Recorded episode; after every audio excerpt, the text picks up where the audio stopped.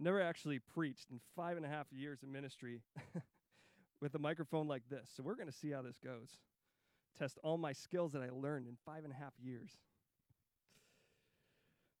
So we are in a series called The King and the Kingdom.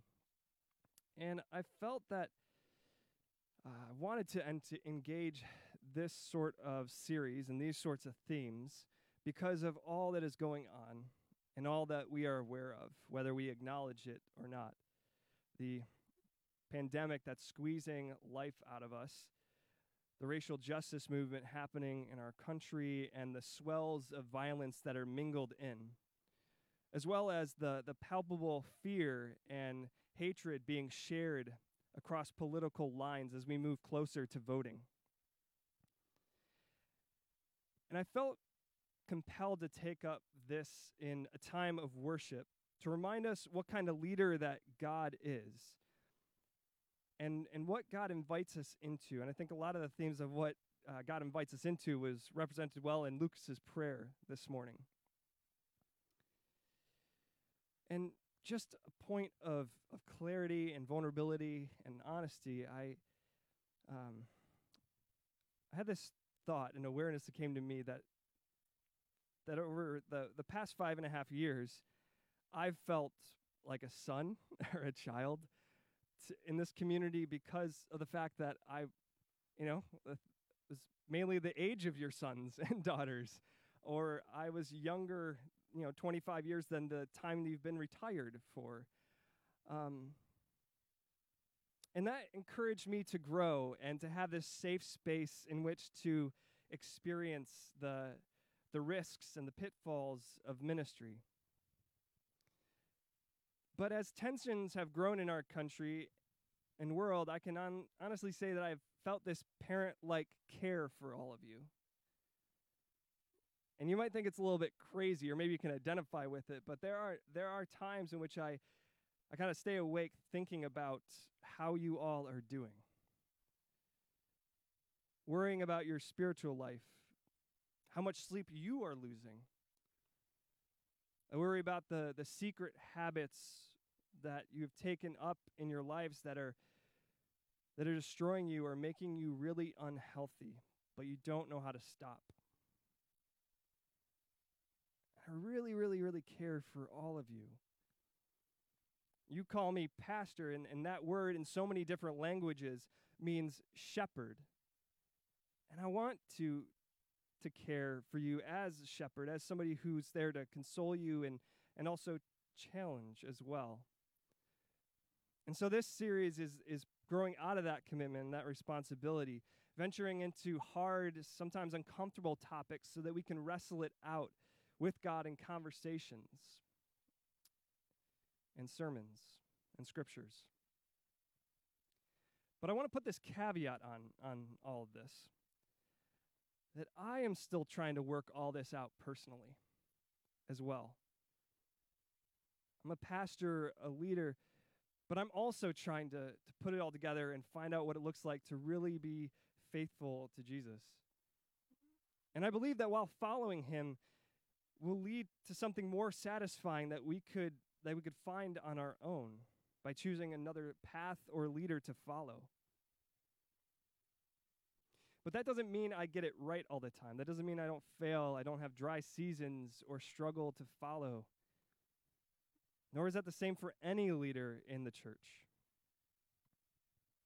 And it's especially hard right now to follow because there's all these things competing for our attention. And worst of all, the, the narratives and the voices that are out there are, are hard to trust, or at least I feel it. I try to stay active and involved and up to date with things going on in current events. So I read the New York Times and, and Fox News, the Wall Street Journal and NPR, or sometimes screw the, scroll through the filth of Facebook. and I guess the point in saying this is that while I try to stay informed and engaged, I realize I'm not beyond the manipulation of people putting out this message, preying on our fears, having agendas to sell more news or get our votes. Neither are you. Neither is any of us. And I think it's important to recognize that, that while we try to follow the voice of Jesus, there are all these other competing voices trying to captivate us. And I don't know what to do with that except to just recognize it and be honest and real about it. And to, to name the fact that, that we can hide in Jesus, as that song said, cornerstone, and because he's a shelter, there is no manipulative agenda, no coercion, no way of forcing anything on us, always inviting us toward a choice. Always wanting to comfort us amidst any distress that we're feeling, to challenge us when our opinions have become so hard and rigid that they're, they're creating hollowness and rigidity in the rest of our lives. Christ wants to help us find a life worth living and to find that, that in considering the needs of others, we can truly find that. And so I wanted to say all of that so you so I'm on record of what this series is about and what my aim is for us to have the space to process God's word and God's heart held out in front of us when we read scripture and reflect on it. So I hope that my preaching and sharing message helps to comfort you, helps to challenge you, and helps you make you love Jesus more. And with that, we will dive into Scripture. The passage for today is a passage about the people of Israel, God's own people who God claimed. It's about those people rejecting God. It's in 1 Samuel 8.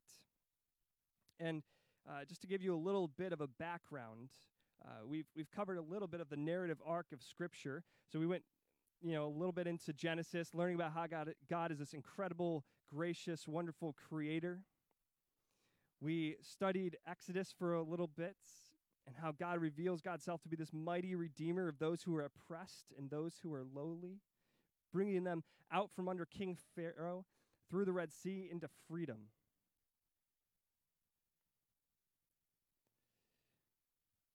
And up on a mountain, God said, I will be your God. I will be the king of your lives, of your heart, of your community, and you will be my own. God gave them a law to follow for their lives and sent them on their way to a, to a promised land that was filled with milk and honey, a wonderful image of prosperity and goodness. But the way forward was rough. For 40 years, they wandered around aimlessly in a barren place. 12 tribes with 70 different leaders and Moses trying to discern what their king God wanted for their lives. And even when they made it into the promised land and settled in there, trouble found them as well. For years, they warred with other nations and even experienced problems with, from within. They were a nation constantly losing sight of God. When they lost sight, God would raise up leaders called judges. There's a whole book called Judges. And, and these people, while they had these incredible qualities to save God's people and redeem them and bring them back, they were also horrible, horrible individuals. Think about Samson. You might know Samson, that great strong man, right?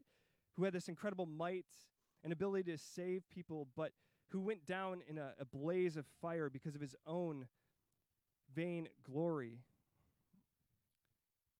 and his inability to control his temper. Again, again, there is this theme that keeps coming up in this book, and it's this everyone did what was right in his or her own eyes, and there was no king.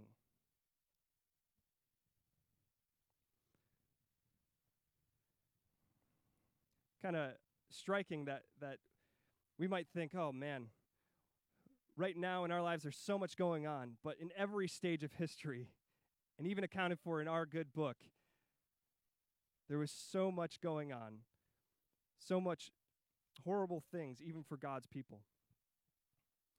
So, First Samuel is a story about Israel getting a king and a leader to help guide them. There's a, a leader that the book's named after, Samuel, who's born, born of this lowly woman who couldn't have a child for many years. But God finally gave it to her, and God, she named him Samuel, dedicating him to serve God. And he was a great leader, one that was well respected and near to the heart of God, but his sons took bribes and perverted justice and were just nasty people. So, this story that we're about to read, and I'm about to read here, is about that moment in Israel's history when they clamored for a king. So, let's read that. 1 Samuel 8.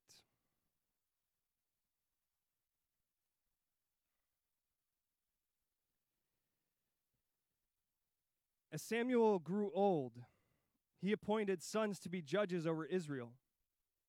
Joel and Abijah, his oldest sons, held court positions in Beersheba. But they were not like their father, for they were greedy for money. They accepted bribes and perverted justice.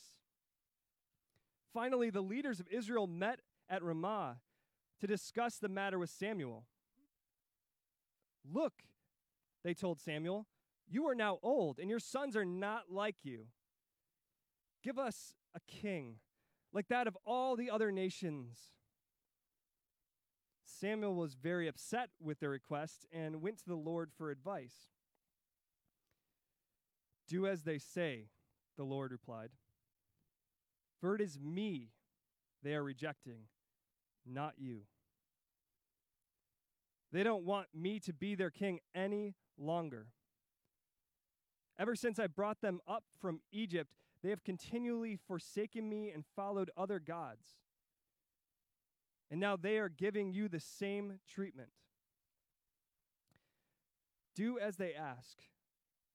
But solemnly warn them, Samuel, about how a king will treat them.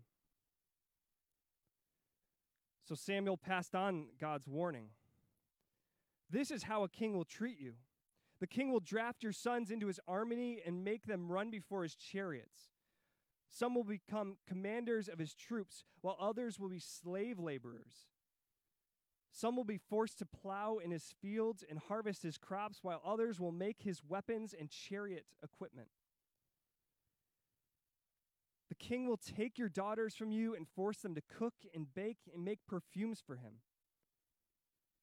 He will take away the best of your fields and vineyards and olive groves and give them to his own servants. He will take a tenth of your harvest and distribute it among the officers and attendants. He will want your male and female slaves and demand the finest of cattle and donkeys for his own use. He will demand a tenth of your flocks, and you will be his slaves.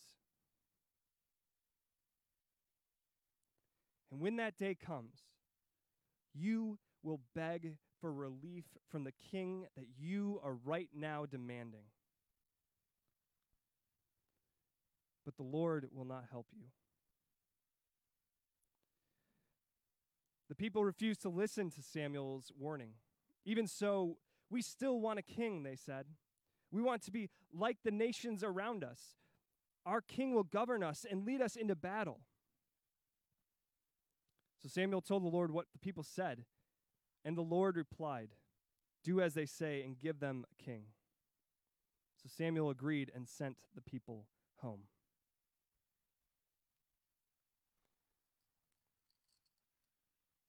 Thank you. The holy binder clips that help with sermonizing.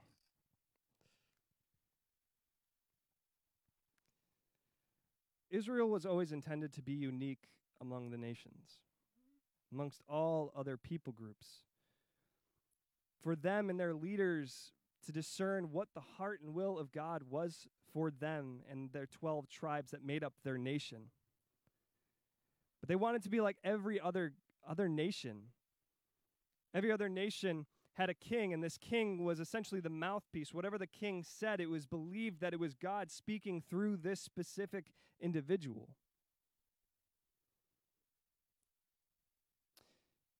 And we, as, as 21st century, century people, know the pitfalls of monarchy and have seen it and might snicker at this. In the passage we read, there is a veneer of sadness represented by Samuel when he talks to Israel. about the fact that they are rejecting their one true king. And perhaps as a parent, you know this experience, you know this feeling when the child doesn't want you anymore. It's, it cuts deep to be pushed away by a loved one. And yet, I want to say that it kind of makes sense for Israel, right? Like, there wasn't any hope because they had seen how so many horrible judges had been raised up that didn't get them very far in helping them to discern God's heart. And Samuel's own sons weren't very helpful as well. So it makes sense that Israel wanted a change in leadership.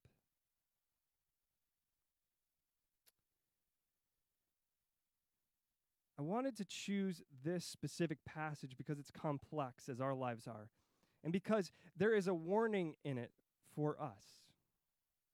A warning about our hearts, about losing our hearts to political powers of this world. But I think Scripture also offers a way forward through His Son.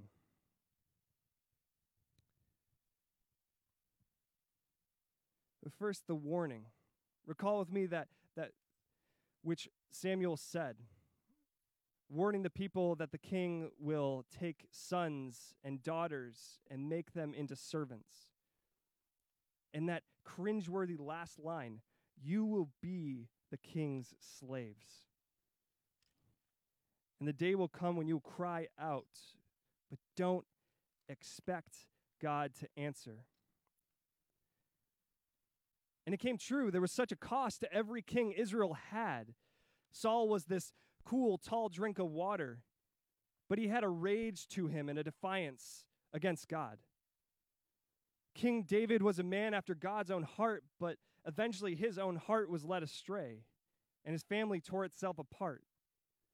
Solomon was wise, but for all his wisdom, he could not be dissuaded of the, the greed that he had within himself every king after this moment in Samuel is a tyrant.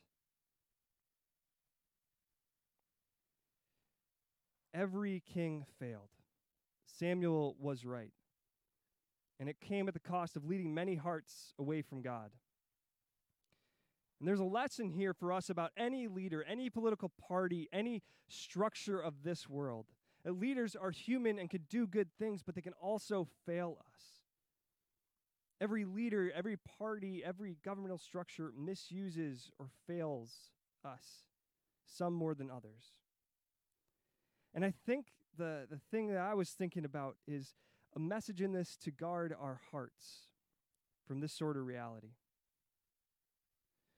Maybe, because I, I know I've needed it. I've needed a good friend to ask, How is your heart in this season? Are you losing it to rage and anxiety right now? Or are you losing it because you're finding ways to become numb to the realities around you? And don't get me wrong, it's important to have convictions, to have values, and to fight for good causes that are happening. But there is important times to take a step back and take stock of where we are as well. Because we can go too far off the deep end in anxiety or anger or bitterness, or we can retreat from our own lives. This is the warning.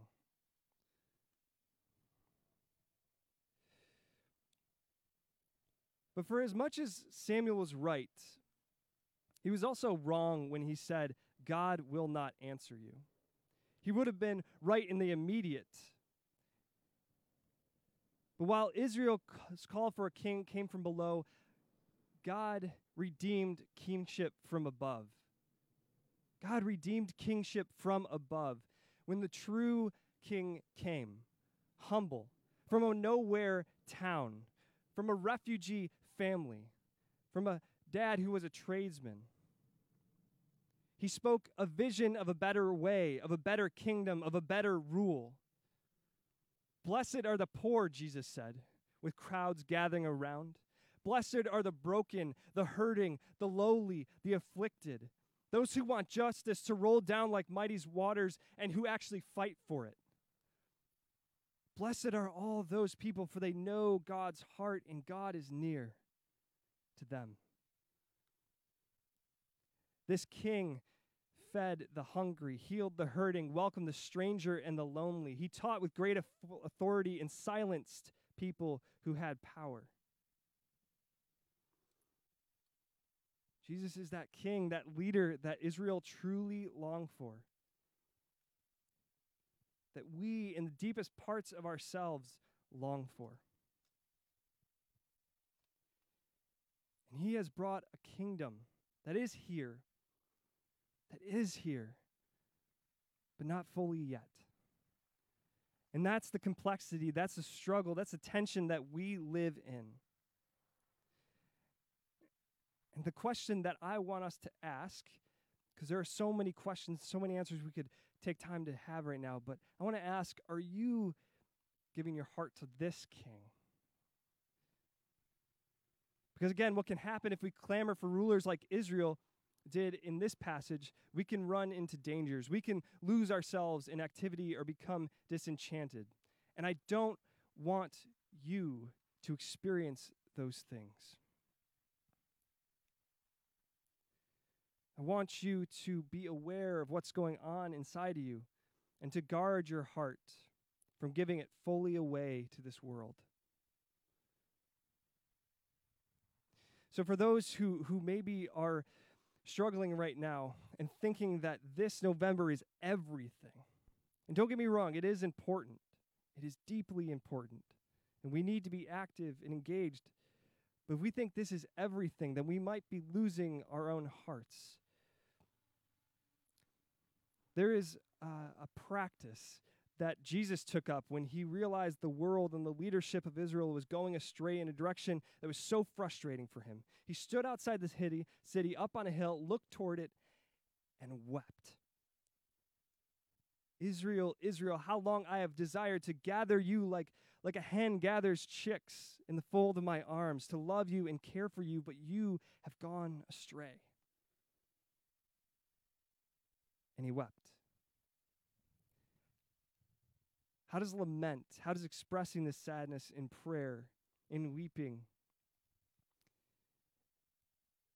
help us to channel those parts of ourselves that are truly feeling a righteous anger that is in alignment with God's heart? How does lament help prevent us from going too far off the deep end? I think lament can help our hearts to hold on to a hope that, that one day God's kingdom will come, that there will be a new rule, a new world that we will experience and know fully, where justice will roll down and every tear will be wiped from our eyes. Guard your hearts and do not give them fully over to any person or party in this world, but only to the King who will care for you. But also, I want to speak to those who are ambivalent, who've closed off your heart because it's just too much right now. Jesus has brought a kingdom that has that will come one day, but when Jesus walked into the cross, he didn't just walk to the cross, eyes fixed, dissuaded from helping anybody else, but he stopped to heal, to feed, to care. To have our eyes too firmly fixed on the future, on the by and by, is to miss the point of the gospel I believe, in a really unfortunate way. It's about being passionately present right now. So don't lose your heart to apathy or indifference. Don't lose your heart to not feeling because you are created for feeling and being truly alive. To place your heart in sharing the love of God that can truly mean something, as you were saying last week, through small acts of loving kindness every single day take, pray that you take time to, to just put yourself in front of God, to examine your heart and allow God's Spirit to fill you this day and the days ahead so you can remain passionately present for the things of God's kingdom that Christ has already brought, but hopeful that there will be a day soon when Christ redeems everything. Let's pray. Lord our God, between the words that I have said and the words that have been heard. I pray and ask that your Spirit would be powerfully present. In every way that we need it right now, personally, as a community of faith, as a community here in Guilderland, as a country, as citizens of a global society, be powerfully present this day, this day and always. Amen.